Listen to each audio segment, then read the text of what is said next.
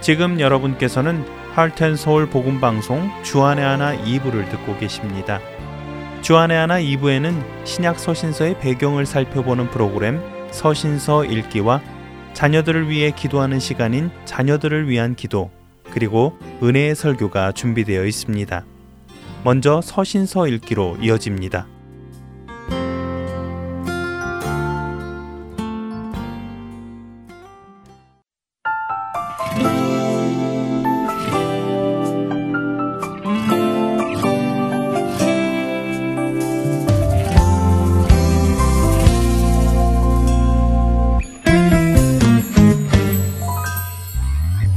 청취자 여러분 안녕하세요. 신약 서신서의 배경을 알아보는 서신서 읽기 진행의 김민석입니다. 지난주부터는 고린도 후서를 살펴보고 있는데요. 바울의 3차 전도 여행 중 빌립보에서 쓰여진 것으로 알려진 고린도 후서. 아마도 고린도 전서를 쓴 약 1년 후에 쓰여졌을 것이라고 추측됩니다. 지난 시간에는 사도 바울이 고린도 전서를 썼던 에베소에서 어떤 과정을 통해 빌립보로 가게 되었고 고린도 후서를 쓰게 되었는지에 대해 나누기 시작했습니다. 3년이라는 시간 동안 에베소에서 사역을 하던 바울. 그러던 어느 날 아데미 여신상을 만들어 파는 이들로부터 시기를 받게 되지요. 자신들이 신을 만들어 파는데 바울은 사람들에게 사람이 손으로 만든 신은 신이 아니라고 가르치니 그들에게는 수입에 큰 타격을 입게 된 것이지요. 이들은 폭동을 일으키며 사도 바울 일행을 그곳에서 몰아내려 했습니다. 이런 와중에 사도 바울은 고린도 교회로부터 소식을 듣습니다. 자신이 보낸 고린도 전서를 받고 교회가 안정되는가 싶었는데 유대에서 온 어떤 자들이 고린도 교회에 가서 사도 바울의 사도권을 부정하고 그를 배척하는 분위기를 고조시켰다는 것입니다. 그들은 고린도 교인들을 미혹하고 더 나아가 사도 바울이 전한 복음까지도 불신하도록 만들었지요. 사도 바울은 고린도 교회가 무너질 위기에 처했다는 것을 깨닫고 고린도 전서와 후서 사이에 또 하나의 편지를 눈물로 씁니다. 안타깝게도 그 편지는 남아있지 않지요. 바울은 고린도 교회가 이 눈물의 편지를 읽고 어떤 반응을 보일지 에베소에서 기다립니다. 하지만 말씀드린 대로 바울을 몰아내려는 폭동이 일어나면서 바울은 에베소를 뒤로하고 마게도냐로 몸을 피합니다. 그리고 그곳에서 고린도 교회의 소식을 가지고 돌아오는 디도를 만나기로 약속하지요. 에베소에서 마게도냐로 가는 길에는 드로아라는 도시가 있었습니다. 드로아는 옛날 목마의 전설로 유명한 도시 트로이의 성경적 표현인데요. 바울은 고린도 후서 2장 12절에서 자신이 드로아로 이르렀을 때 주 안에서 전도의 문이 열렸다고 합니다. 그럼에도 불구하고 그는 복음을 전하지 않고 마게도냐로 갔다고 고린도 후서 2장 13절에서 이야기하지요. 그 이유는 자신이 디도를 만나지 못함으로 심령이 편안하지 못해서였다고 합니다. 이것은 참으로 놀라운 일입니다. 전도의 문이 열렸음에도 불구하고 사도 바울이 복음 전하는 것을 미루고 마게도냐로 급히 갔다는 것은 그만큼 그에게 고린도 교회에 대한 소식이 궁금했던 것임을 말해주는 것입니다. 바울은 알고 싶었습니다. 자신이 눈물로 쓴 그 책망의 편지를 받은 고린도 교회가 회개하고 옳은 길로 돌아설지 아니면 오히려 그의 책망에 격분하여 진리에서 떠날지 말입니다. 그 일로 사도 바울이 얼마나 많은 근심을 했는지 고린도후서 2장을 읽다 보면 근심이라는 단어가 많이 나오는 것을 보면 알 수 있겠지요. 바울은 한시라도 빨리 디도를 만나고 싶었습니다. 디도가 고린도에서 바울이 있는 곳으로 오려면 고린도의 북쪽으로 향하여 마게도냐를 지날 수밖에 없으니 바울은 어떻게든 빨리 디도를 만나기 위해 마게도냐로 가고 싶었던 것입니다. 그렇게 찾아간 마게도냐에서 바울은 드디어 디도를 만납니다. 그리고 디도로부터 고린도 교회 성도들이 사도 바울이 눈물로 쓴 책망의 편지를 읽고 회개하였다는 기쁜 소식을 듣게 되지요. 뿐만 아니라 사도 바울을 비방하던 거짓 사도들을 교회에서 치리하고 정리하여 교회가 정결하게 되었다는 소식까지 듣습니다.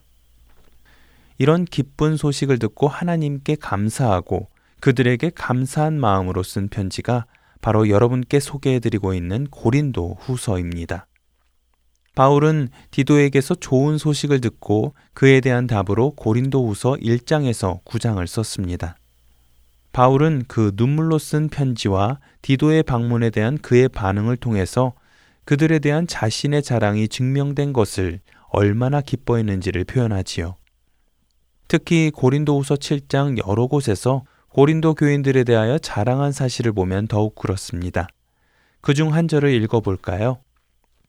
나는 너희를 향하여 담대한 것도 많고 너희를 위하여 자랑하는 것도 많으니 내가 우리의 모든 환난 가운데서도 위로가 가득하고 기쁨이 넘치는도다.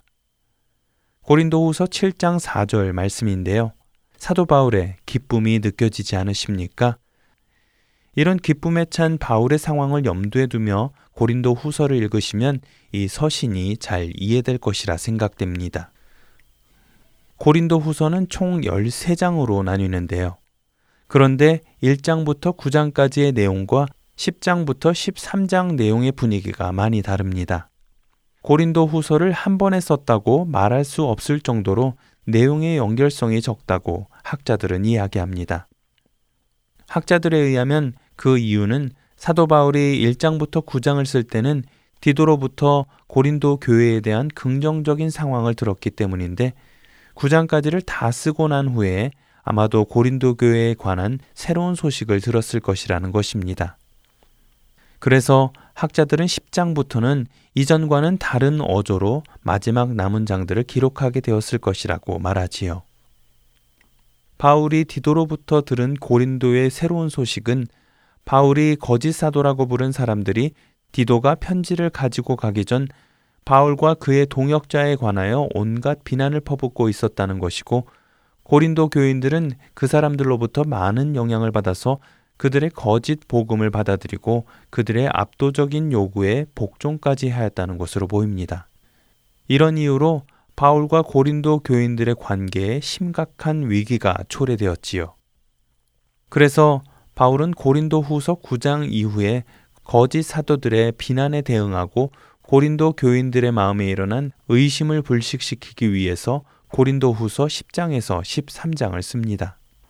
이 서신은 그 교회로 하여금 미혹에서 벗어나서 그리스도에 대한 참 신앙을 되찾고 다시 한 번 더 자신이 그들의 영적 지도자임을 확신시키는 필사적인 시도처럼 보입니다.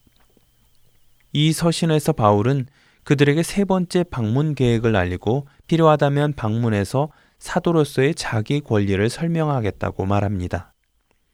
하지만 그는 자기가 보낸 편지에 대한 고린도 교인들의 반응으로 말미암아 그러한 불필요한 일이 생기지 않기를 진심으로 바랬지요. 사도행전 20장 1절에서 3절에 따르면 바울은 마게도냐에 갔다가 다시 그리스로 가서 석 달을 거기서 보냈습니다. 소요가 그침에 바울은 제자들을 불러 권한 후에 작별하고 떠나 마게도냐로 가니라. 그 지방으로 다녀가며 여러 말로 제자들에게 권하고 헬라에 이르러 거기 석 달 동안 있다가 배 타고 수리아로 가고자 할 그때에 유대인들이 자기를 해하려고 공모함으로 마게도냐를 거쳐 돌아가기로 작정하니 이 즈음에 사도 바울은 약속한 대로 고린도를 세 번째 방문했던 것으로 추정할 수 있는데요. 결국 고린도후서 10장부터 13장까지 쓴 것 때문이었는지 아니면 바울이 직접 고린도에 세 번째로 방문한 결과였는지는 확실치 않지만 고린도 교회의 문제가 수습되었습니다. 사도 바울은 고린도 교회가 바울의 깊은 사랑을 받아들임으로써 모든 갈등과 문제를 원만히 해결하기를 원했습니다. 그는 전도의 문이 열린 드로아에서의 전도도 뒤로 미루면서까지 자신이 세워놓았던 교회가 무너지지 않도록 최선을 다했습니다. 이러한 사실은 이 시대에 우리가 생각해 볼 만한 일일 것입니다. 새롭게 전도의 문을 여는 것도 중요하지만 예수님의 피로 세우신 교회가 쓰러지지 않도록 치리하고 교육하고 세워나가는 일도 중요하다는 사실 말입니다.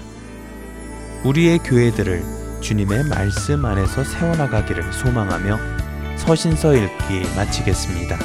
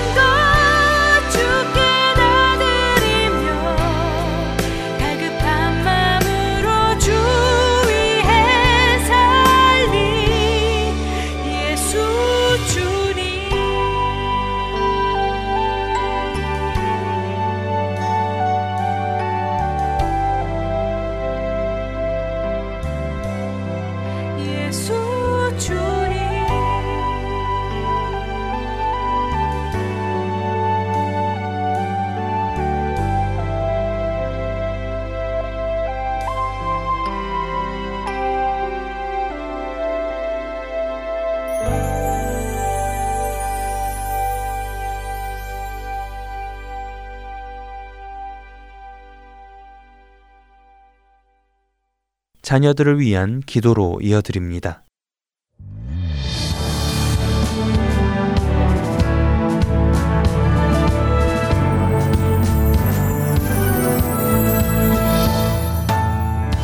애청자 여러분 안녕하십니까? 자녀들을 위한 기도 시간의 데보라 조이입니다. 자녀들을 위한 기도 이 시간은 부모님들과 조부모님들이 한 마음으로 사랑하는 우리의 자녀들과 손주들을 위해 함께 기도하는 시간입니다. 우리의 자녀들은 다음 세대를 이끌어갈 하나님의 일꾼들입니다.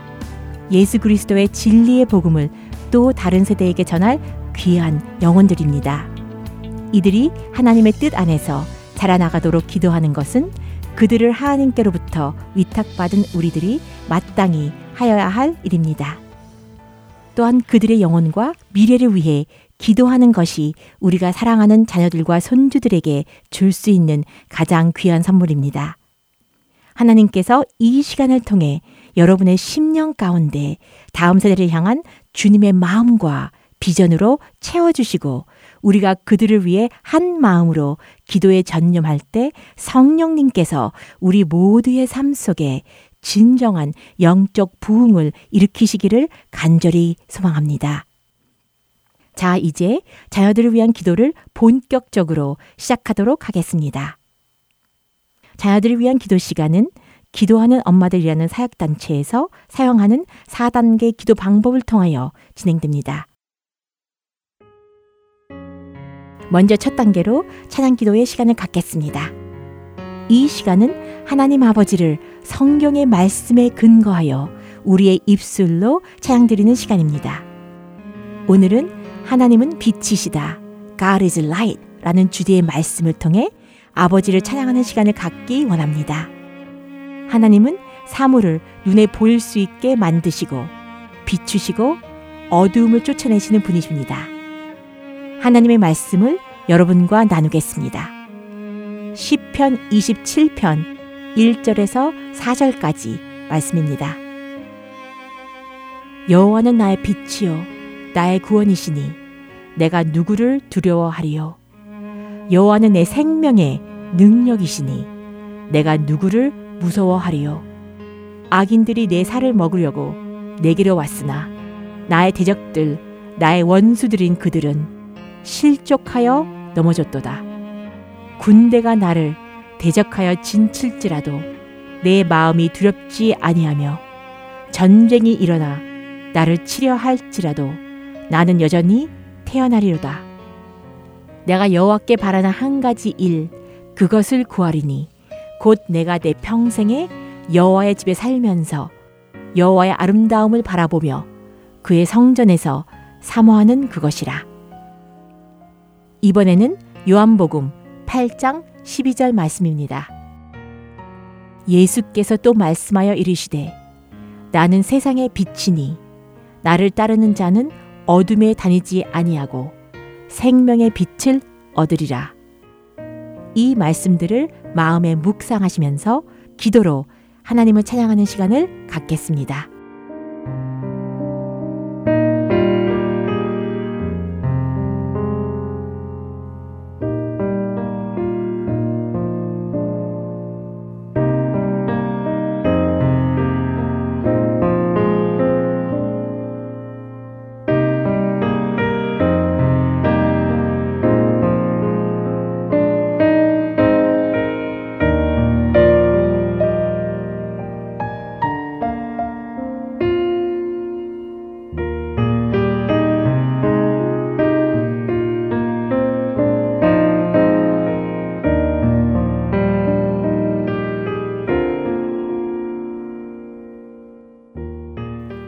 빛이요 구원되시며 생명의 능력이 되시는 여호와 하나님을 찬양합니다. 우리가 여호와의 아름다움을 바라보며 뜨겁게 사모하는 마음으로 주님과 매일 교제하는 것이 우리의 소원임을 고백하며 아버지를 찬양합니다. 우리를 흑암의 권세에서 건져내사 아버지의 사랑의 아들의 나라로 옮기시고 우리를 주님의 빛의 자녀로 승리하는 삶을 살게 해주시는 하나님의 놀라운 은혜를 높이 찬양합니다. 두 번째 단계는 죄를 고백하는 시간입니다. 예수님께서 십자가에서 피 흘리심으로 우리의 과거, 현재, 그리고 미래의 모든 죄가 다 용서되었습니다. 요한일서 1장 9절 말씀에 만일 우리가 우리 죄를 자백하면 그는 미쁘시고 의로우사 우리 죄를 사하시며 우리를 모든 불의에서 깨끗하게 하실 것이요라고 약속하셨습니다.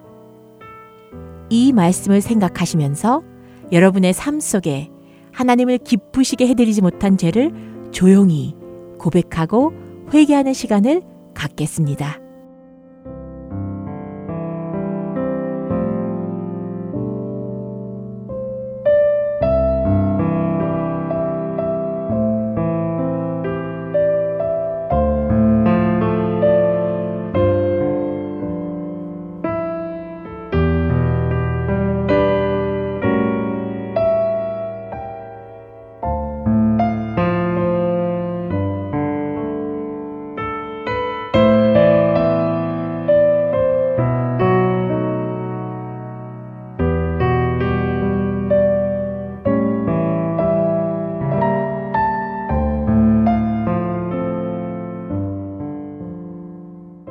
주님, 약속의 말씀대로 우리가 죄를 자백할 때 다 용서하여 주시고 모든 불의에서 깨끗하게 하시니 진심으로 감사합니다.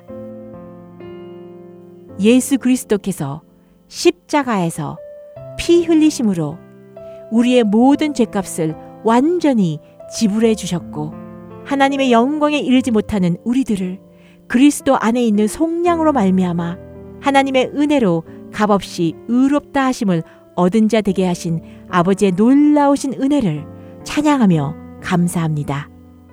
성령님께서 우리를 충만하게 채우시고 인도하셔서 우리가 정결하고 아버지께서 기뻐하시는 삶을 살 수 있도록 축복하여 주옵소서.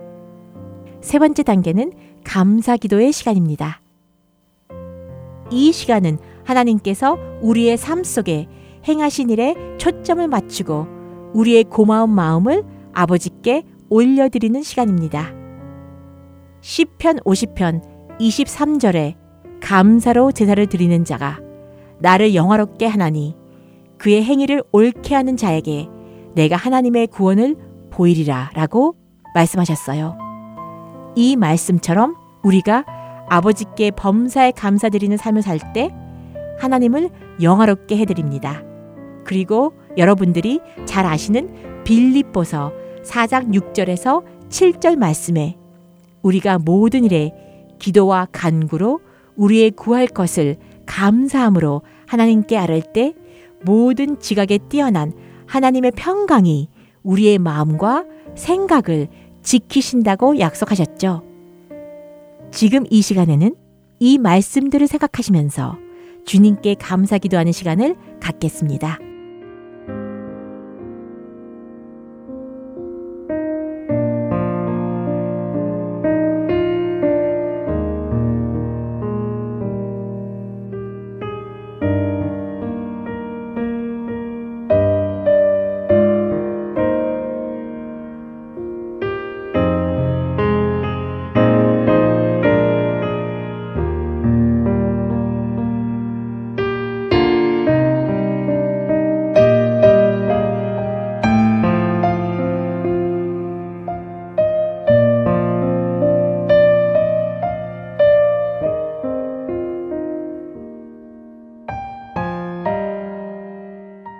우리의 감사기도를 통해 하나님을 영화롭게 해드릴 수 있는 기쁨을 주시니 감사합니다. 이제 중보기도의 시간입니다. 중보기도는 다른 사람들을 위하여 하나님께 기도로 나아가는 시간입니다. 요한일서 5장 14절에서 15절 말씀에 그를 향하여 우리가 가진 바 담대함이 이것이니 그의 뜻대로 무엇을 구하면 들으심이라. 우리가 무엇이든지 구하는 바를 들으시는 줄을 안즉 우리가 그에게 구한 그것을 얻은 줄을 또한 아느니라 라고 말씀하셨어요. 이 약속의 말씀을 믿고 사랑하는 자녀들과 손주들을 위해 말씀과 구체적인 기도 제목들을 가지고 중보기도하는 시간을 갖겠습니다. 하나님의 말씀을 나누겠습니다. 사도행전 26장 18절 말씀입니다. 그 눈을 뜨게 하여 어둠에서 빛으로 사탄의 권세에서 하나님께로 돌아오게 하고 죄사함과 나를 믿어 거룩하게 된 무리 가운데서 기업을 얻게 하리라 하더이다. 오늘은 이 말씀을 생각하시면서 중보 기도하는 시간을 갖겠습니다.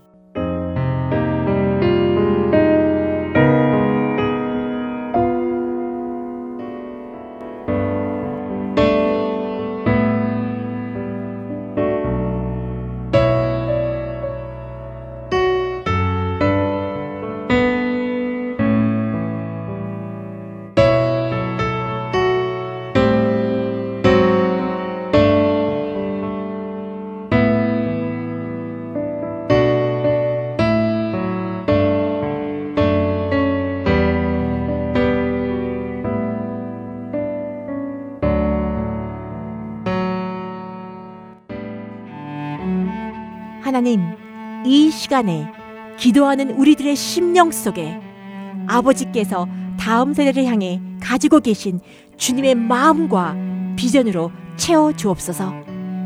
하나님, 사랑하는 우리의 자녀들과 손주들의 눈을 뜨게 하여 어둠에서 빛으로, 사탄의 권세에서 하나님께로 돌아오게 하고 죄 사함과 예수를 믿어 거룩하게 된 무리 가운데서 기업을 얻게 하옵소서. 정의를 사랑하는 여호와를 그들이 크게 기뻐하며 구원과 공의를 주시는 하나님을 경외하고 영과 진리로 아버지를 예배하게 하옵소서. 사랑하는 자녀들과 손주들을 주님의 온전한 사랑과 진리의 말씀으로 치유하여 주시고 그들의 마음속에 주님의 영원한 기쁨과 미래의 소망으로 넘치게 채워주옵소서. 하나님께서 그들을 주님의 빛의 자녀로 택하셨사오니 그들에게 은혜를 베푸사 발걸음을 주님의 말씀에 굳게 세우시고 주님의 빛과 생명의 능력으로 그들의 속사람을 충만하게 채우사 어떤 죄악도 그들을 주관하지 못하게 하여 주옵소서. 그들의 삶 속에 성령님이 지배하셔서 성령의 열매가 풍성하게 맺히도록 축복하여 주옵소서. 그들이 빛의 갑옷을 입고 그리스도 예수의 마음을 품어 주님의 이름을 높이고 아버지의 영광만을 위해 사는 거룩한 삶을 살 수 있도록 축복하여 주옵소서. 그들에게 말씀과 지혜로 서로를 격려하며 감사하는 마음으로 하나님을 찬양하고 같이 기도할 수 있는 경건한 성품을 가진 믿음의 동지들을 보내주옵소서. 우리가 주님의 약속의 말씀을 붙잡고 사랑하는 우리의 자녀들과 손주들을 위해 기도할 때 그들의 삶 속에 오직 아버지의 기뻐하시고 온전하신 뜻이 이루어지며 우리가 그들을 위해 한 마음으로 기도에 전념할 때 성령님께서 우리 모두의 삶 속에 진정한 영적 부흥을 일으켜 주옵소서. 주님께 모든 영광과 존귀와 찬송을 드리며 예수님의 이름으로 간절히 기도드립니다. 아멘.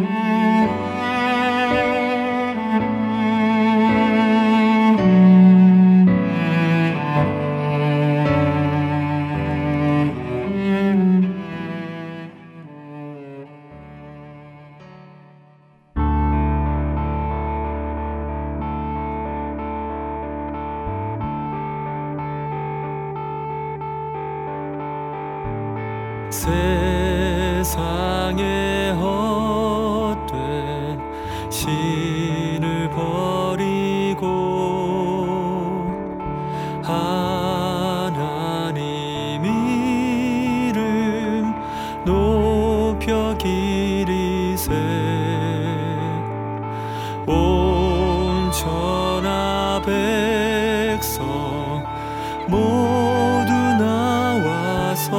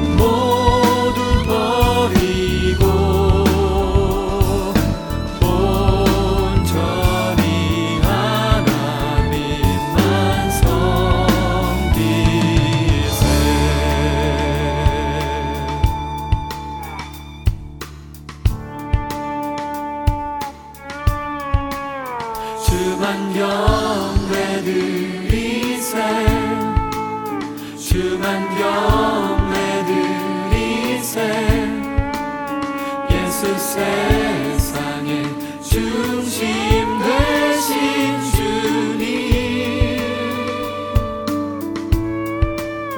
주만 경배 드리세, 주만 경배 드리세, 예수 세상의 중심 되신 주님,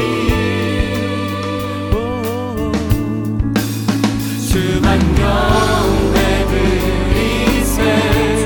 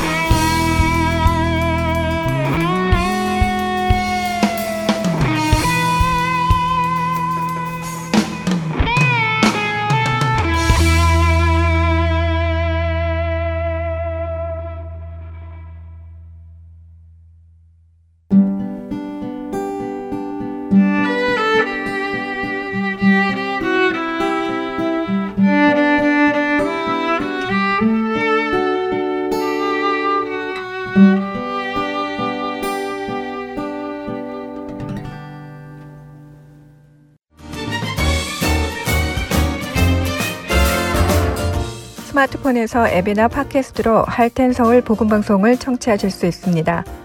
아이폰을 쓰시는 분들은 앱스토어에 가셔서 Heart and Soul이라고 입력하신 후 다운받으실 수 있고요. 안드로이드폰을 사용하시는 분들은 플레이스토어에서 같은 방법으로 다운받으시면 되겠습니다. 팟캐스트 사용자들은 검색창에서 Heart and Soul 방송을 검색하신 후 다운받으시면 됩니다. 자녀들을 위한 방송도 따로 구분하여 들으실 수 있도록 되어 있습니다. 팟캐스트에서 Heart and Soul 키즈를 검색하시면 자녀들을 위한 방송에 직접 들어가실 수 있습니다. 이제는 CD에서뿐만 아니라 핸드폰으로 운전하며 또 산책하며 방송을 들으실 수 있습니다. 자세한 문의사항은 사무실 전화번호 602-866-8999로 해주시면 됩니다.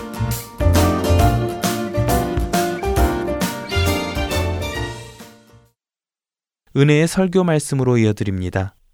오늘은 서울 베이직교회 조정민 목사님께서 사도행전 17장 16절에서 34절을 본문으로 아덴에서 설교하다 라는 제목의 말씀을 전해주십니다. 은혜의 시간 되시길 바라겠습니다.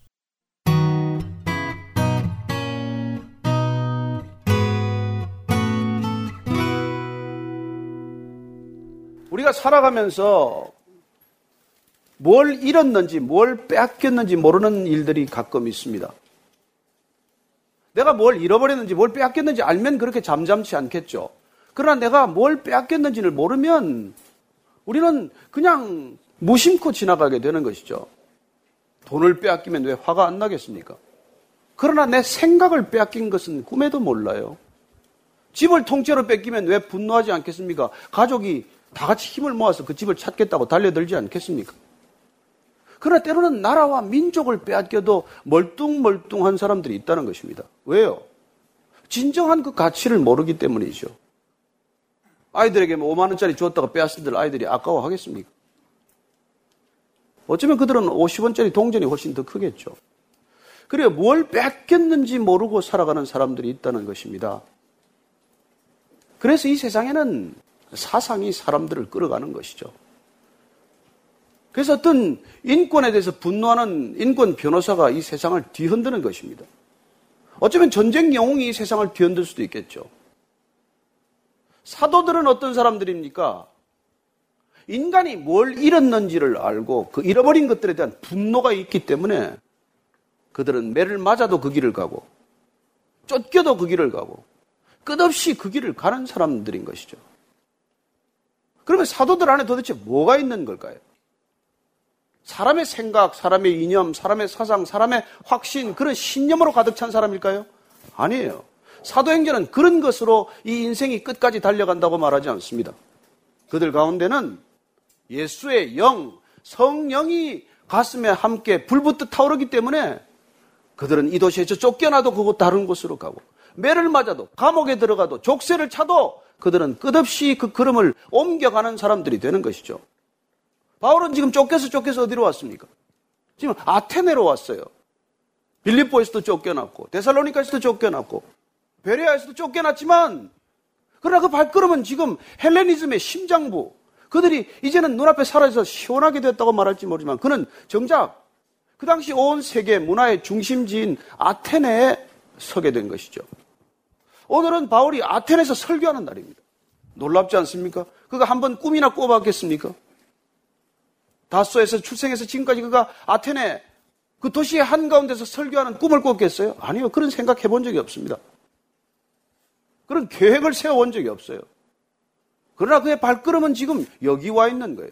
어떻게 해서 그는 지금 이 아테네에 왔습니까?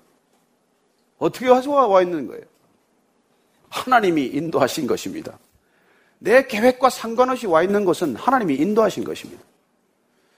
저는 여러분들이 일생 가운데 걸어가면서 내가 계획하고 내가 목적으로 삼았던 곳이 아니라 뜻밖의 장소, 뜻밖의 시간, 뜻밖의 사람들과 만나는 것들은 하나님의 뜻이 있다고 믿으시기 바랍니다.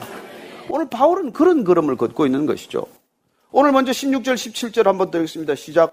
바울이 아덴에서 그들을 기다리다가 그 성에 우상이 가득한 것을 보고 마음에 격분하여 회당에서는 유대인과 경건한 사람들과 또 장터에서는 날마다 만나는 사람들과 변론하니. 바울은 지금 아덴에서 누구를 기다린다고요? 그렇습니다. 지금 디모데와 실라를 기다리고 있어요. 그들은 베레아에 쳐졌습니다. 그 사람들이 바울을 안전하게 이곳에 지금 데려다 놓고 간 것이죠. 갈 때 빨리 나한테 보내달라 부탁을 했기 때문에 그는 지금 디모데와 실라를 기다리고 있는 중이에요.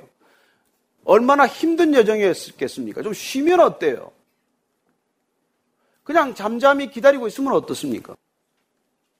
그러나 그는 끝없이 움직이는 것을 보게 돼요.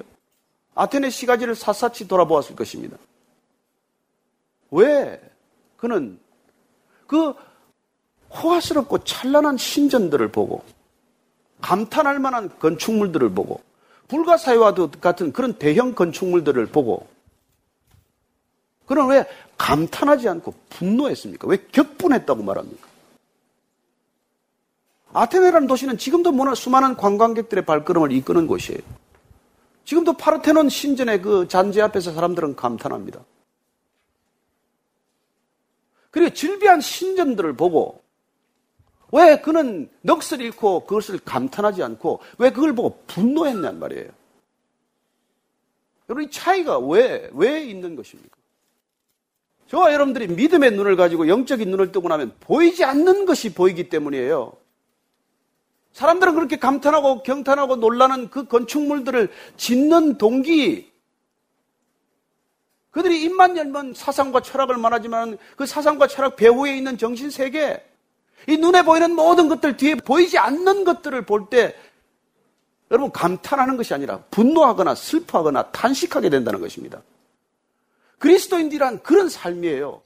보이는 것을 감탄하고 살아가는 사람이 아닙니다. 보이는 것을 부러워하면서 사는 게 아니에요. 세상 사람들이 추구하는 그 모든 것들이 부럽기 짝이 없어서 여러분 날마다 와서 기도하고 그거 달라고 졸라대는 사람이 아니에요. 그걸 보고 그게 전부인 줄 알고 살아가는 세상이 너무나 안타깝기 때문에 사상이다, 철학이다, 문화다, 무슨 이 모든 것들, 예술이다, 스포츠다. 여러분들 이 뒤에 있는 정신세계가 보이면은 분노하게 돼 있어요. 왜? 빼앗아간 게 보이니까. 저 많은 사람들이 뭘 빼앗겼는지를 보게 되니까. 그래서 지금 바울은 분노했어요. 이 질비한 우상들. 쉴만도 한데 쉬지 않고 그는 회당을 찾아가고 그래서 경건한 사람들을 만나고 또 장터에서는 날마다 만나는 사람들과 변론합니다. 그는 유대인들의 회당만 찾아간 게 아니에요. 신전만 기웃거린 게 아닙니다. 그는 장터를 찾아갔어요. 시장, 마켓을 찾아간 것입니다. 여러분, 저는 시장을 별로 안 좋아하지만은 제가 우리 박경리 씨의 소설 시장과 전장을 읽으면서 시장을 좀 다녀봐야 되겠다 그런 생각을 한 적이 있습니다. 작가가 그 소설을 쓰게 된 이유는 인간의 가장 치열한 삶의 모습이 적나라하게 감추지 않고 드러나는 곳이 전장, 목숨을 건 전장, 그리고 목숨을 건 장사하는 그 시장터라는 거예요. 바울은 텐트 메이커입니다. 그건 어쩌면 텐트 시장에 갔겠죠. 그에게는 텐트 메이킹 그 자체가 사람을 낚는 도구였을 것입니다. 그래서 그는 그 시장에서 만나는 사람들과 이 얘기를 시작합니다. 무슨 얘기를 했겠어요, 그가? 저는 여러분들이 어디를 가든지 목적 있는 인생을 살게 되기를 바랍니다. 바울은 어떤 목적을 가지고 지금 만난 거예요. 그리고 그 목적은 모든 사람이 빼앗긴 것을 되찾게 해주는 것입니다. 빼앗긴 줄도 모르고 살아가는 그 불쌍한 영혼들, 곤고한 영혼들, 죽어가는 심령들 앞에 그는 찾아가서 너희들이 빼앗긴 것이 무엇인지를 되돌려주고자 하는 것이죠. 그렇습니다. 유대인이나 헬라인이나 이방인이나 어느 누구나 빼앗긴 것은 되찾아야 되는 사람들이에요. 지체가 높은 사람이나 없는 사람이나 가진 사람이나 못 가진 사람이나 연약한 사람이나 강한 사람이나 어느 누구나 그들이 빼앗긴 것을 모르고 살아가는 그 존재들에게 무엇을 빼앗겼는지를 가르쳐주고 그리고 그 빼앗겼는 것을 되찾도록 하는 삶, 그게 바울의 삶이고 그게 전도자의 삶이고 그게 사도들의 삶이고 그게 그리스도인들의 삶이라는 것입니다. 여러분들이 왜 부름을 받았는지 모르고 왜 보냄을 받았는지 모르고 그런다면 세상 사람하고 하등 다를 바가 없겠죠. 세상 사람들보다 더하다는 얘기를 듣겠죠. 그래서 만나는 사람들마다 변론하고 있습니다. 만난 사람 중에 이런 사람들이 있죠. 18절입니다. 시작. 어떤 에피쿠로스 스토아 철학자들도 바울과 정론하세요. 어떤 사람은 이러되 이 말쟁이가 무슨 말을 하고자 하느냐 하고 어떤 사람은 이러되 이방 신들을 전하는 사람인가 보다 하니 이는 바울이 예수와 부활을 전하기 때문이더라.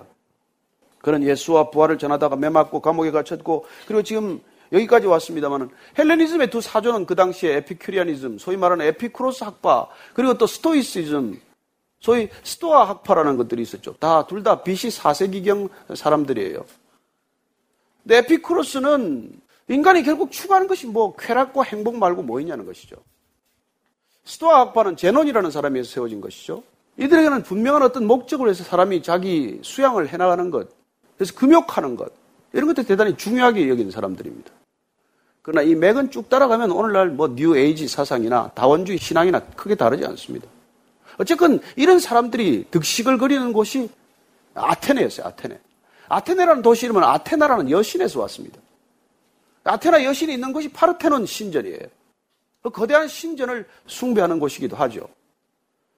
그렇습니다. 아테네는 여러분들 잘 아시다시피 플라톤과 그리고 소크라테스와 아리스토텔레스와 뭐 에피메니데스나 뭐 피타고라스나 수많은 그곳에 사람들이 있지 않습니까? 한 시대를 가장 찬란하게 꽃피웠던 것이죠. 지금도 우리는 헬레니즘의 사고, 그들의 정말 학문적인 그 배경을 지금까지 이어오고 있는 것이죠. 인간이 뭐 그렇게 대단한 생각들을 하고 사는 것 같아도 그런 헬레니즘이라는 사조와 헤브라이즘이라고 하는 그런 큰 사조 속에 우리는 여기까지 와 있는 거예요. 새로운 것 없습니다. 그들에게는 이 헬레니즘의 문화권에 있던 사람들에게는 어쨌거나 십자가와 부활이라고 하는 전혀 생소한 낯선 개념을 들었을 때 이 무슨 말인가 저 사람은 어디서 주워다가 듣고 섬기는 사람들인가? 그래서 그걸 말쟁이다. 말쟁이라는 것은 무슨 새가 뭘 쪼듯이 집어먹듯이 먹는 사람을 말해요. 뭐 그런 형상을 말합니다. 여기저기 다니면서 그냥 새가 음식 쓰레기 먹듯 그렇게 주워다가 지금 섬기는 사람인가? 이런 정도로 바울을 취급한 것이죠. 당연한 취급이겠죠. 그러나 그들 가운데 워낙 생소한 개념의 이 부활과 십자가 얘기를 듣고는 그를 붙들어서 아레오바고라는 곳으로 데려갑니다. 그래서 그를 붙들어 아레오바고로 가며 말하기를 내가 말하는 이 새로운 가르침이 무엇인지 우리가 알 수 있겠느냐? 아레오바고는 아크로폴리스 북서쪽에 있던 이 지붕의 법원과도 같은 곳이에요. 그래서 그 법원과 같은 곳에서 재판도 이루어졌겠지만은 새로운 사상이나 새로운 종교를 가지고 들어오는 사람들을 검증하기 위해서 이곳에서 모여서 어떻게 보면 신문과정 같은 것을 한 장소이기도 해요. 그래서 이게 아레오바고로 끌고 간 것이죠. 데리고 가서 내가 말하는 이 새로운 가르침이 뭔지 한번 자세히 얘기를 해봐라. 내가 어떤 이상한 것을 우리에게 들려주니 그 무슨 뜻인지 알고자 하노라 하니 모든 아덴 사람과 거기서 나그네된 외국인들이 가장 새로운 것을 말하고 듣는 것 이외에는 달리 시간을 쓰지 않음이니라. 누가는 지금 이 아테네 사람들의 속성을 딱 한마디로 지금 정리했는데 새로운 것에 대한 관심이 많은 사람이라는 거예요. 늘 새로운 것을 말하고 새로운 것을 듣는데 모든 시간을 쏟는 사람들이라고 말합니다. 새로운 것에 그렇게 관심이 많은 사람들, 새로운 사상, 새로운 아이디어, 새로운 삶의 방식, 새로운 사조, 그 모든 것들이 그들의 관심이에요. 이런 누가 합니까? 그렇죠. 노예들이 하는 것이죠. 폴리스라고 하는 정치 시스템을 만들 때 그들은 소위 사회 모든 하층민이 하는 일들은 그들은 상관이 없는 일들이에요. 그건 노예 제도가 담당하는 것이고. 그리고 그들은 입만 가지고 살았는지도 모르죠. 어쨌건 이 사람들이 이런 걸 너무 좋아하는 거예요. 새로운 것에 대해서. 그래서 사도 바울이 지금 가지고 온 건 우선은 새로운 거니까 한번 들어보자는 거예요. 이 사람들하고 우리하고 너무 다를까요? 저는 뭐 거의 비슷해 보여요. 우리도 새로운 걸 너무 좋아해. 그냥 새로운 핸드폰이 나오면 그냥 어쩔 줄을 몰라. 새로운 패션이 생기면 그냥 달려가는 사람들 봅니다. 변화에 대한, 변화만을 위한 변화, 그 자체를 위한 변화, 그 변화에 대한 중압감이나 스트레스 때문에 그냥 무조건 변해야 된대. 여러분, 성경은 새로운 게 없다고 말합니다. 놀랍게도. 전도서 한번 찾아보시겠어요? 1장 9절 말씀입니다. 이미 있던 것이 후에 다시 있겠고 이미 한 일을 후에 다시 할지라 해 아래에는 새 것이 없나니. 14절 한번 더 읽습니다. 시작. 내가 해 아래에서 행하는 모든 일을 보았노라. 보라, 모두 다 헛되어 바람을 잡으려는 것이로다. 저는 사람과 하나님의 생각이 다를 때 하나님이 옳다는 것을 알게 되었어요. 인간의 생각과 하나님의 생각이 충돌할 때는 여러분 하나님의 생각이 옳습니다. 우리는 새 것이라고 말하지만 하나님은 해 아래 새 게 없다고 말합니다. 그리고 이렇게 그런 변화를 끝없이 추구하는 이 세상에 얼마나 많은 에너지들이, 얼마나 많은 물질들이, 얼마나 많은 정성들이 그 단순한 변화를 위해 쏟아붓겠어요. 그래서 우리는 이 세상을 이렇게 망가뜨리고 있는 것입니다. 우리는 뭘 잃었는지도 모르고 뭘 빼앗겼는지도 모르고 뭐가 파괴됐는지도 모른 채 그냥 살아가는 거예요. 변화, 오직 변화, 새로운 것, 오직 새로운 것, 그런 것을 쫓아가는 것이죠. 이 사람들이 그렇게 살았다는 거예요. 잠시 몇 사람들이 새로운 생각에 잠시 한번 들어보자는 것입니다. 22절 이하를 읽습니다. 시작. 바울이 아레오바고 가운데 서서 말하되 아덴 사람들아 너희를 보니 범사의 종교심이 많도다. 내가 두루 다니며 너희가 위하는 것들을 보다가 알지 못하는 신에게라고 새긴 단도 보았으니 그런즉 너희가 알지 못하고 위하는 그것을 내가 너희에게 알게 하리라. 바울은 격분했지만은 그러나 신전에 들어가서 신전에 뭐 이게 신상을 목을 자르거나 그러지 않았습니다. 그런 즐비한 신상들에 분노했지만은 그 신상들에 절하는 사람들에게 분노하지 않았어요.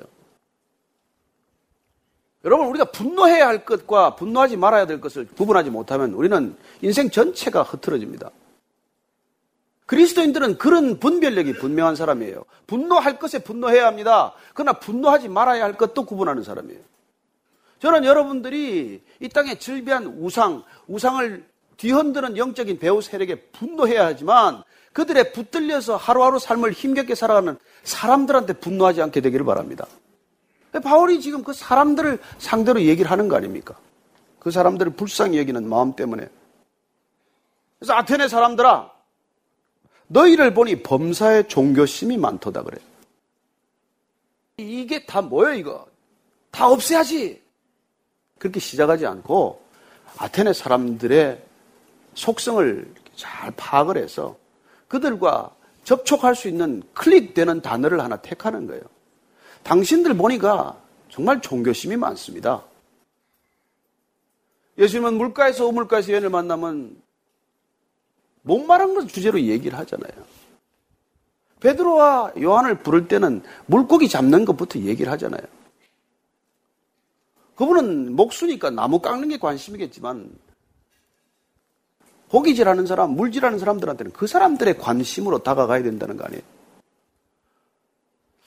이 사람들은 우선 바울이 변론한다, 쟁론한다, 토론한다고 할 때 여러분 그 모든 전제는 상대방을 존중한다, 인정한다는 태도예요, 태도. 바울은 이런 토론을 하면서 첫 번째, 야, 너희들 보니까 당신들은 정말 종교심이 많은 사람들이다. 근데 이 종교심이 많다는 단어는 참 독특한 단어예요. 사실 이 단어를 보면은 뜻을 알기가 쉽지 않습니다. 이 단어는 아주 참 처음 들어보는 단어예요, 이게. 헬라어 단어로는. 뭐 뜻은 두 가지 뜻이 합쳐진 합성어예요. 하나는 두려워하다라고 하는 동사와 하나는 귀신이나 마귀라고 하는 명사가 합쳐진 단어예요. 이 종교심이 많다는 것은 귀신을 두려워하는 것과 일맥상통한다는 것입니다. 이 땅에 왜 종교심이 많겠어요? 왜 이렇게 종교가 많습니까? 귀신이 많아서 그래요. 그리고 그 귀신을 두려워해서 그래요. 알면 두려워하지 않습니다. 몰라서 두려워해요. 여러분, 예수님께서 이 문제를 해결하러 오셨다는 거 아십니까? 예수님이 이 땅에 또 종교가 하나 더 필요해서 오신 분이 아니에요. 예수님이 이 땅에 오신 것은 귀신을 두려워하는, 귀신에 묶여있는, 귀신이 사람을 어떤 면을 약점을 잡고 뒤흔드는지를 잘 아시기 때문에 거기로부터 풀어주시기 위해서, 귀신들로부터 풀려나게 하기 위해서 오신 분입니다. 사도 요한이 이 핵심을 정확히 알았어요. 요한 1서 3장 8절 한번 찾아보십시오. 요한 1서 3장 8절. 사도 요한이 예수님이 이 땅에 오신 이유를 분명하게 이렇게 말씀해 주십니다. 3장 8절 같이 읽습니다. 시작. 죄를 짓는 자는 마귀에게 속하나니 마귀는 처음부터 범죄함이라. 하나님의 아들이 나타나신 것은 마귀의 일을 멸하려 하십니다. 아멘 하십니까? 하나님의 아들이 이 땅에 나타난 것은 이 땅에 마귀의 일을 멸하러 오셨다는 거예요. 이 세상은 전체가 마귀에 붙들려 있습니다. 두려워하고 있습니다. 왜요? 죄 중에 태어났고 늘 죄 가운데 죄의식 속에 살아가고 죄 때문에 한 번도 평강을 누리지 못하는 이 땅 가운데 죄인들의 특징은 두려움이란 말이에요. 그 두려움을 타고 들어오는 이 귀신과 마귀의 장난에 놀아난단 말이에요. 그래서 하나님께서 그 아들을 이 땅에 보낸 것은 마귀의 일을 멸하려 함이라는 것이죠. 다시 말씀드리면 이 땅에 마귀의 전공 과목인 종교를 멸하러 오신 거예요. 저는 여러분들이 예수님을 믿는다는 것이 종교적이 된다는 것과 상관없다는 것을 이해하시게 되시길 바랍니다. 예수 믿기 때문에 점점 종교적이 되는 건 길을 잘못 든 거예요. 놓친 거예요. 여러분, 예수 믿는 건 귀신에 대한 두려움에서 벗어나는 일입니다. 더 이상 두렵지 않은 거예요. 이 세상이 그래서 두렵지 않은 것입니다. 저는 여러분들이 그런 담대함으로 신앙의 길을 마음껏 자유하며 걷게 되기를 축복합니다. 바울이 지금 그 얘기를 하는 거예요. 너희들 범사의 종교심, 모든 일에 너희들이 귀신을 두려워하는 거예요. 그래서 여러분, 온 가는 곳마다 신전을 짓는 것입니다. 그러다가는 나중에 신의 이름도 더 지을 게 없네. 그래서 내가 두루다니면 너희가 위하는 것들을 보다가 알지 못하는 신에게 드린 제단도 있고 그리고 신전도 있다는 것입니다. 그게 지금 바울이 너희들이 이 알지 못하는 신이 누군지를 내가 알려주겠다는 거예요. 전도란 무엇입니까? 두려움에 떨고 있는 영혼들, 그 불쌍한 영혼들에게 알지 못하는 영적 존재에 대한 진정한 궁극적인 하나님이 계신다는 것을 알려주는 일이에요. 가장 쉽게 말하면 아버지 없어서 맨날 유리 걸식하는 아이들에게 내 아버지 찾아주는 일이에요. 그래서 예수님께서 그냥 아빠라고 부르라고 그러는 거예요. 여러분, 하나님 만나는 건 아빠 찾는 일이에요. 그게 무슨 종교입니까? 아빠를 종교로 만드는 건 컬트예요. 저는 여러분들이 영적인 고아 상태에 있다가 아버지를 찾는 이 일을 위해서 부름받았다는 것을 잊지 마십시오. 그래서 여러분들이 더 많은 종교적 행위를 통해서 여러분들이 거룩해지는 것도 아니요. 여러분들이 더 거룩한 제의식, 그런 여러 가지 절차를 통해서 여러분들이 더 성스러워지는 게 아니라는 것입니다. 여러분들 더 아버지를 알아갈 이유가 있고 아버지를 더 가까이 할 이유가 있는 사람들인 것이죠. 그래서 미지의 신, 알지 못하는 신, 두려움에 떠는 사람들, 이 사람들에게 두렵지 말아야 할 이유, 자유로워야 할 이유, 그걸 여러분들이 깨닫게 하는 게 여러분들의 소명, 저와 소명이라는 것입니다. 자, 그래서 하나님에 대한 지금 말씀을 들려주는 것입니다. 너희들이 지금 모르는 그 미지의 신을 내가 알게 해주겠다는 거예요. 자, 바울의 이 변정, 바울의 이 설교를 조금 더 들어봅시다. 24절부터 27절까지 쭉 읽습니다. 시작. 우주와 그 가운데 있는 만물을 지으신 하나님께서는 천지의 주재시니 손으로 지은 전에 계시지 아니하시고 또 무엇이 부족한 것처럼 사람의 손으로 섬김을 받으시는 것이 아니니 이는 만민에게 생명과 호흡과 만물을 친히 주시는 이십니다. 인류의 모든 족속을 한 혈통으로 만드사 온 땅에 살게 하시고 그들의 연대를 정하시며 거주의 경계를 한정하셨으니 이는 사람으로 혹 하나님을 더듬어 찾아 발견하게 하려 하심이로되 그는 우리 각 사람에게 멀리 계시지 아니하도다. 하나님이 누군지 이걸 쭉 이런 얘기를 지금 풀어서 듣는데 알아들었을까요? 못 알아들어요. 못 알아듣지만 지금 그는 가장 핵심을 지금 얘기해주고 있는 거죠. 첫째는 하나님은 천지 만물을 지으신 창조주라는 거예요. 창조주. 천지의 주재자시다. 그러니 그분이 모든 것을 만드셨다면 인간이 손으로 만든 것에 왜 계시겠냐는 거예요. 아니, 그분이 존재하는 모든 것들의 궁극적인 배후인데 인간이 만든 것 속에 왜 들어가겠냐는 거예요. 그러니 돌로나 나무로나 무슨 유리로나 뭘 가지고 만들든 그 안에 어떻게 계시겠냐는 것입니다. 그분이 우리가 사원을 짓건 무슨 성전을 짓건 뭘 짓건 그 건물에, 인간이 만든 건물에 왜 계시겠냐는 거예요. 지금 바울이 얘기하는 이 아레오바고 밑편으로는 지금 파르테논 신전이 보이고 온 곳곳에 신전들이 보입니다. 저 많은 신전을 지금 앞에 두고 설교하는 거예요. 저기에 인간이 만든 저 집에 하나님이 왜 계시겠냐는 거예요. 자, 두 번째, 무엇이 부족해서 인간의 섬김을 필요로 하겠냐고 말합니다. 제가 여러분들 교회 와서 일하지 말라는 이유가 이것 때문에 그래요. 여러분들이 와서 교회 와서 무슨 일 좀 하고 나면 뭘 하나님을 섬겼다고 착각해요. 하나님은 인간이 섬길 수 있는 존재가 아니에요. 하나님은 우리의 뭐가 필요하신 분이 아니라고요. 섬기면 우리 이웃이 필요하지 하나님이 필요한 분이 아니에요. 그럼 착각하지 마십시오.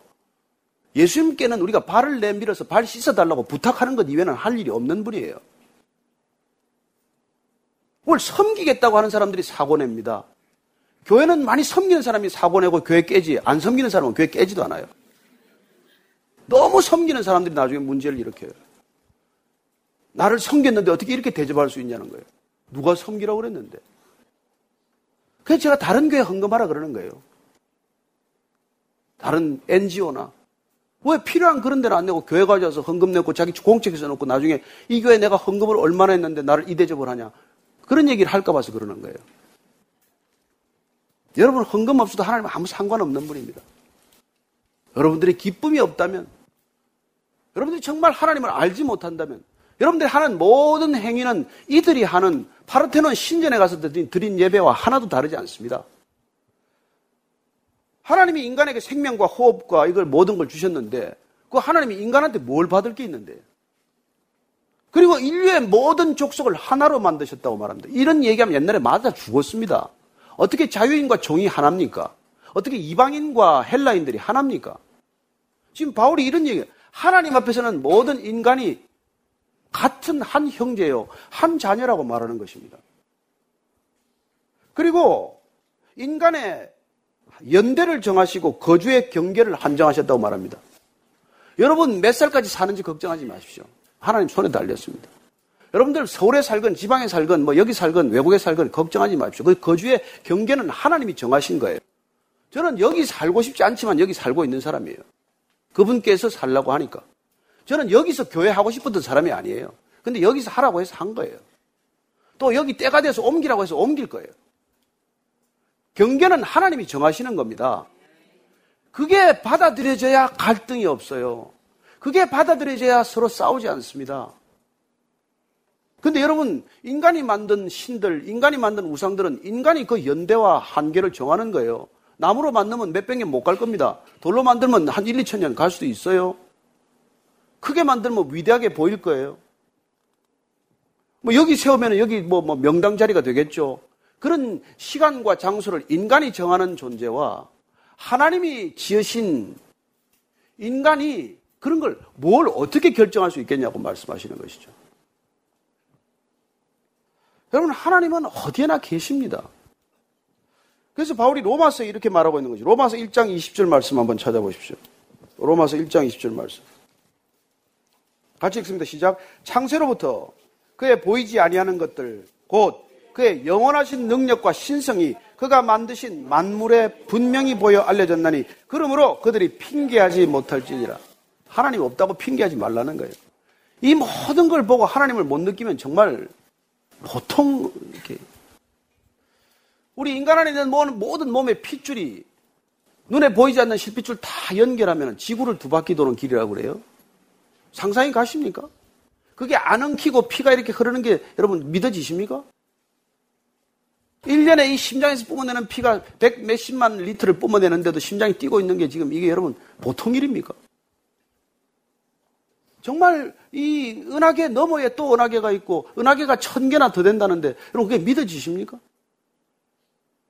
우리가 이 모든 걸 보고 하나님을 못 느끼면 이거 병이 들어도 단단히 든 거예요, 사실은. 시편 내가 읽어드릴게요. 시편 제가 읽어요. 2편 4절에 하늘에 계신 이가 웃으시며 주께서 그들을 비웃으시리로다. 시편 59편 8절 보기. 여호와여 주께서 그들을 비웃으시며 모든 나라들을 조롱하시리이다. 저는 인간이 자수성가했다고 그렇게 막 혼자서 떠드는 사람 보면은 자수성가는 없습니다. 철이 든다는 건 우리가 연결되어 있다는 걸 아는 거예요. 생각이 깊어진다는 건 인간이 어느 누구도 홀로 존재할 수 없고 모든 인간이 정말 서로가 서로에게 간절하게 연결되어 있다는 걸 깨닫는 것입니다. 이 땅에 온 바다에 섬이 홀로 떠 있지 않습니다. 바다 속을 들어가면 모든 섬은 다 연결되어 있어요. 이 땅에 섬은 없습니다, 원래. 그냥 바다에 잠겨 있는 것을 우리는 섬이라고 말하지만 다 연결되어 있듯이 인간은 그 누구도 홀로 존재하지 않아요. 왜요? 하나님 안에서 호흡하고 하나님 안에서 기동하기 때문입니다. 근데 이걸 하나님을 모르는 사람들도 그런 얘기를 했다는 거예요. 그래서 지금 28절, 29절 지금 이 바울이 말이죠. 헬라의 시인들을 인용을 하는 거예요, 지금. 28절, 29절 한번 읽어보십시다. 시작. 우리가 그를 힘입어 살며 기동하며 존재하느니라. 너희 시인 중 어떤 사람들의 말과 같이 우리가 그의 소생이라니 이와 같이 하나님의 소생이 되었은즉 하나님을 금이나 은이나 돌에다 사람의 기술과 고안으로 생긴 것들과 같이 여길 것이 아니니라. 그를 힘입어 살며 기동하며 존재하느니라. 이거는 에피메니데스라는 시인이 BC 6세기에 있던 시인이 쓴 글이래요. 뭐 저도 그걸 원전을 읽어봤겠습니까? 에피메니데스라는 사람이 이렇게 우리는 제우스 신을 찬양하면서 쓴 시래요. 우리는 제우스 신의 힘으로 말이죠. 살며 힘입어 살며 기동하며 존재하느니라. 우리가 그의 소생이라. 이건 스토아 학파에 있던 시인인데 아라투스라는 시인이 그렇게 썼대요. 우리는 그의 소생이라. 우리는 제우스의 소생이라. 그래서 너희들이 말하는 그 신들이 원래는 하나님이다. 이걸 지금 이렇게 바꿔주는 작업을 하는 거예요. 너희들이 모르는 이 의식 가운데서도 존재의 근원, 존재의 뿌리, 우리가 살아가는 이 모든 삶의 그 근저에는 신이 있다라는 생각 자체는 옳다. 그건 통찰이다. 그건 깊은 묵상이다. 그렇지만은 그게 누군지는 너희들이 지금 알아야 된다. 바로 알아야 된다는 거란 말이에요. 그게 종교심이 참다운 신앙심으로 바뀌는 일이에요. 그래서 그들이 죽은 자의 이제 부활을 들어야 되는데 이게 마지막 결론으로 가는 거예요. 사도 바울은 이제 예수님을 증거해야 되기 때문에. 자, 30절 31절입니다. 시작. 알지 못하던 시대에는 하나님이 간구하셨거니와 이제는 어디든지 사람에게 다 명하사 회개하라 하셨으니 이는 정하신 사람으로 하여금 천하를 공의로 심판할 날을 작정하시고 이에 그를 죽은 자 가운데서 다시 살리신 것으로 모든 사람에게 믿을 만한 증거를 주셨음이니라 하니라. 예, 알지 못하던 신, 미지의 신 이렇게 살아가던 때는 하나님께서 너희들을 그냥 참으셨지만 예수님이 오셨다는 것, 십자가의 죽으심과 부활을 보여주신 까닭은 일반 은총 위에다가 특별한 은총을 허락하심으로 이제 하나님께서 구원과 함께 심판이 시작되었다는 얘기를 지금 어떻게 전해야 할지 바울이 지금 고심하다가 택한 단어들과 문장이라는 것입니다. 이렇게 지금 표현하고 있는 거예요. 이제는 어디든지 사람에게 다 해서 회개하라. 너희들이 살아가는 인생 전체 행로를 돌이키라. 주님께서 처음 오셔서 그 말씀부터 하셨어요. 첫 메시지가 뭡니까? 회개하라. 천국이 가까웠느니라. 회개하라는 건 뭐예요? 후회하라는 게 아니지 않습니까? 우리가 살아가는 모든 the way of life, the way of thinking, 우리가 생각하는 이 모든 것들을 돌이키라는 거예요. 우리는 무슨 생각을 하든 나 중심으로 생각을 해요. 무슨 생각을 하든 내 유익을 위해 생각하는 사람이에요. 그걸 돌이키는 걸 회개라 그래요. 삶의 방식 전체를 바꾸는 거라고 말합니다. 왜냐하면 지금 천하를 공의로 심판할 날을 작정하셨기 때문에 하나님께서는 이미 이제 심판을 결정하셨기 때문에 그리고 부활을 허락하신 것은 바로 그 구체적인 증거라고. 구원과 심판, 이게 구체적인 증거가 부활이라는 것입니다. 자, 부활 얘기가 나오면 여러분 지금도 십자가 얘기하면 콧등으로도 안 듣는데 그 당시 사람들은 어떻게 했어요? 나는 바울을 끌어내려서 처단하지 않은 것만 해도 대단한 사람들이에요. 정말 역시 그들은 새로운 것을 좋아하긴 좋아하나 봐요. 32절부터 34절까지 읽고 마칩니다. 시작. 그들이 죽은 자의 부활을 듣고 어떤 사람은 조롱도 하고 어떤 사람은 이 일에 대하여 내 말을 다시 듣겠다니 이에 바울이 그들 가운데서 떠나매 몇 사람이 그를 가까이하여 믿으니 그 중에는 아레오바고 관리 디오누시오와 다마리라 하는 여자와 또 다른 사람들도 있었더라. 죽은 자의 부활을 듣고 나서 어떤 사람은 조롱하는 것이죠. 말도 안 되는 소리 하지 마라. 저 말쟁이 기어이 와서 말 안 되는 소리 하고 있네. 흰소리 하고 있네. 도대체 들을 수도 없고 이해할 수도 없고 저런 얘기를 하러 우리가 들으려고 시간 보냈나. 이런 사람도 있지만 그러나 여러분 신기하게 진리가 선포되면 진리는 전부를 위한 것입니다. 진리는 모든 사람을 위한 것입니다. 그러나 진리를 받는 사람은 극소수예요. 여러분 진리는 모든 사람에게 필요하지만 그 진리를 받아들이는 사람은 소수란 말이에요. 그 진리를 담아서 바울이 지금 설교를 했지만 안타깝게도 여러분 진리를 싼 포장지를 뜯다가 일생 끝마치는 사람이 수도 없습니다.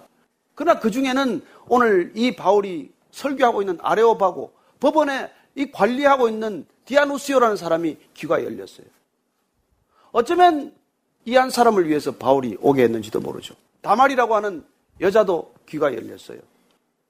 수많은 사람들이 설교를 들었지만 그러나 이 두 사람이 특별히 거론되고 있습니다. 어쩌면 이름이 난 사람들일 수도 있겠죠. 그리고 또 몇몇 사람들이 바울의 귀에, 바울의 말에 귀를 기울인 것입니다. 그렇습니다. 그러나 복음이 증거가 되면 복음은 반드시 하나님께서 부르신 몇몇 사람이 듣고 있다는 거예요. 마음이 움직이기 시작하고 마음이 뜨거워지기 시작을 하고 귀가 열리기 시작을 하고 내 인생 전체가 돌아보게 되고 아, 난 뭐하러 살아왔나? 무엇 때문에 살아왔나? 나는 왜 여기 있나? 나는 왜 남은 생애를 어떻게 살아야 되나? 이런 생각들이 나기 시작한 사람이 있다는 것입니다. 여러분 복음은 생명력이기 때문에 죽어있는 사람들에게 들어가기만 하면 그런 생각들을 불러일으키기 시작하는 것이죠. 오늘 놀랍게도 이 바울이 아테네까지 왜 왔습니까? 겉만 보면 뭐예요? 쫓겨온 줄 알았습니다. 사람들에게 쫓겨온 줄로 알았어요. 감옥에서 풀려나는 것은 왜 풀려났습니까? 왜 그가 이 지금 아테네에 있냐는 거예요. 그는 원래 소아시아에서 전도하고 돌아가려고 그랬습니다. 그러나 그 발걸음을 마케도니아로 인도하셔서 빌립보에서부터 여기까지 온 이유가 뭐냐는 말이에요. 이게 디아누시오 때문에, 다마리 때문에 왔다는 것입니다. 바울이 알기나 했겠습니까? 몰라요. 우리는 압니까? 우리도 모릅니다. 우리의 인생이 저와 여러분만을 위한 것이 아니라는 것이에요. 왜 여기 있습니까? 누군가 때문에 있는 거예요. 다 모릅니다. 저는 여러분들이 그러나 한 가지 주 안에서 깨달아야 할 것은 여러분들의 인생이 여러분을 위한 것이 아니라 누군가를 위한 것이라는 거예요. 이걸 깨닫는 게 복음이에요. 내 인생이 누군가를 위한 것이다. 나를 위한 것이 아니고. 그래서 진정한 그리스도인만이 이 세상의 구원이요. 이 세상에 답을 전할 수 있는 사람이 되는 거예요. 이렇게 자기밖에 모르는 시대, 짐승처럼 살아가는 시대, 그냥 뭐 약육강식이라 그러나요? 만인 대 만인이 투쟁하는 시대, 이런 시대를 살아가지만 하나님께서 극소수의 무리를 불러서 하나님을 알게 하시고, 그리고 그 인생 가운데 복음을 듣게 하시고, 그리고는 거듭나게 하셔서 더 이상 자기를 살아가는 인생에, 위에 살아가는 인생이 아니라 누군가를 위해 발걸음을 아끼지 않는 걸음을 사는 사람이 되는 거예요. 매를 맞아도 찾아가고, 쫓겨도 찾아가고. 여러분, 이런 일을 위해서 하나님께서 성령을 물붓듯 부어주실 줄로 믿으시기 바랍니다. 인정받는 일을 위해서는 우리는 누구든지 할 수 있어요. 칭찬받는 일을 위해서는 우리가 할 수 있습니다. 그러나 이렇게 매맞고 인정받지 못하고 핍박받고 박해받는 일을 위해서는 내 힘으로 못하기 때문에, 내 혼자 힘으로는 죽어도 못하기 때문에 성령을 부어주시는 줄로 믿으십시오. 이 일을 위해서 성령이 오신 줄로 믿으십시오. 이 일을 위해서 끝까지 우리가 쓰임받을 줄로 믿으시기 바랍니다.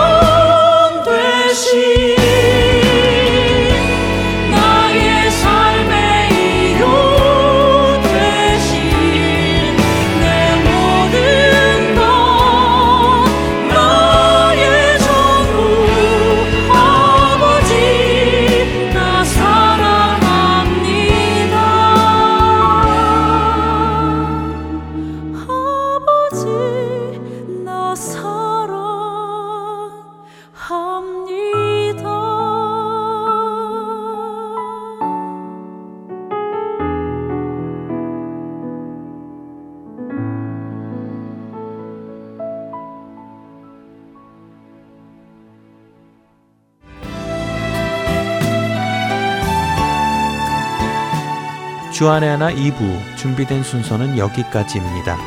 함께해 주신 여러분께 감사드리고요. 저는 다음 시간에 뵙겠습니다. 안녕히 계십시오.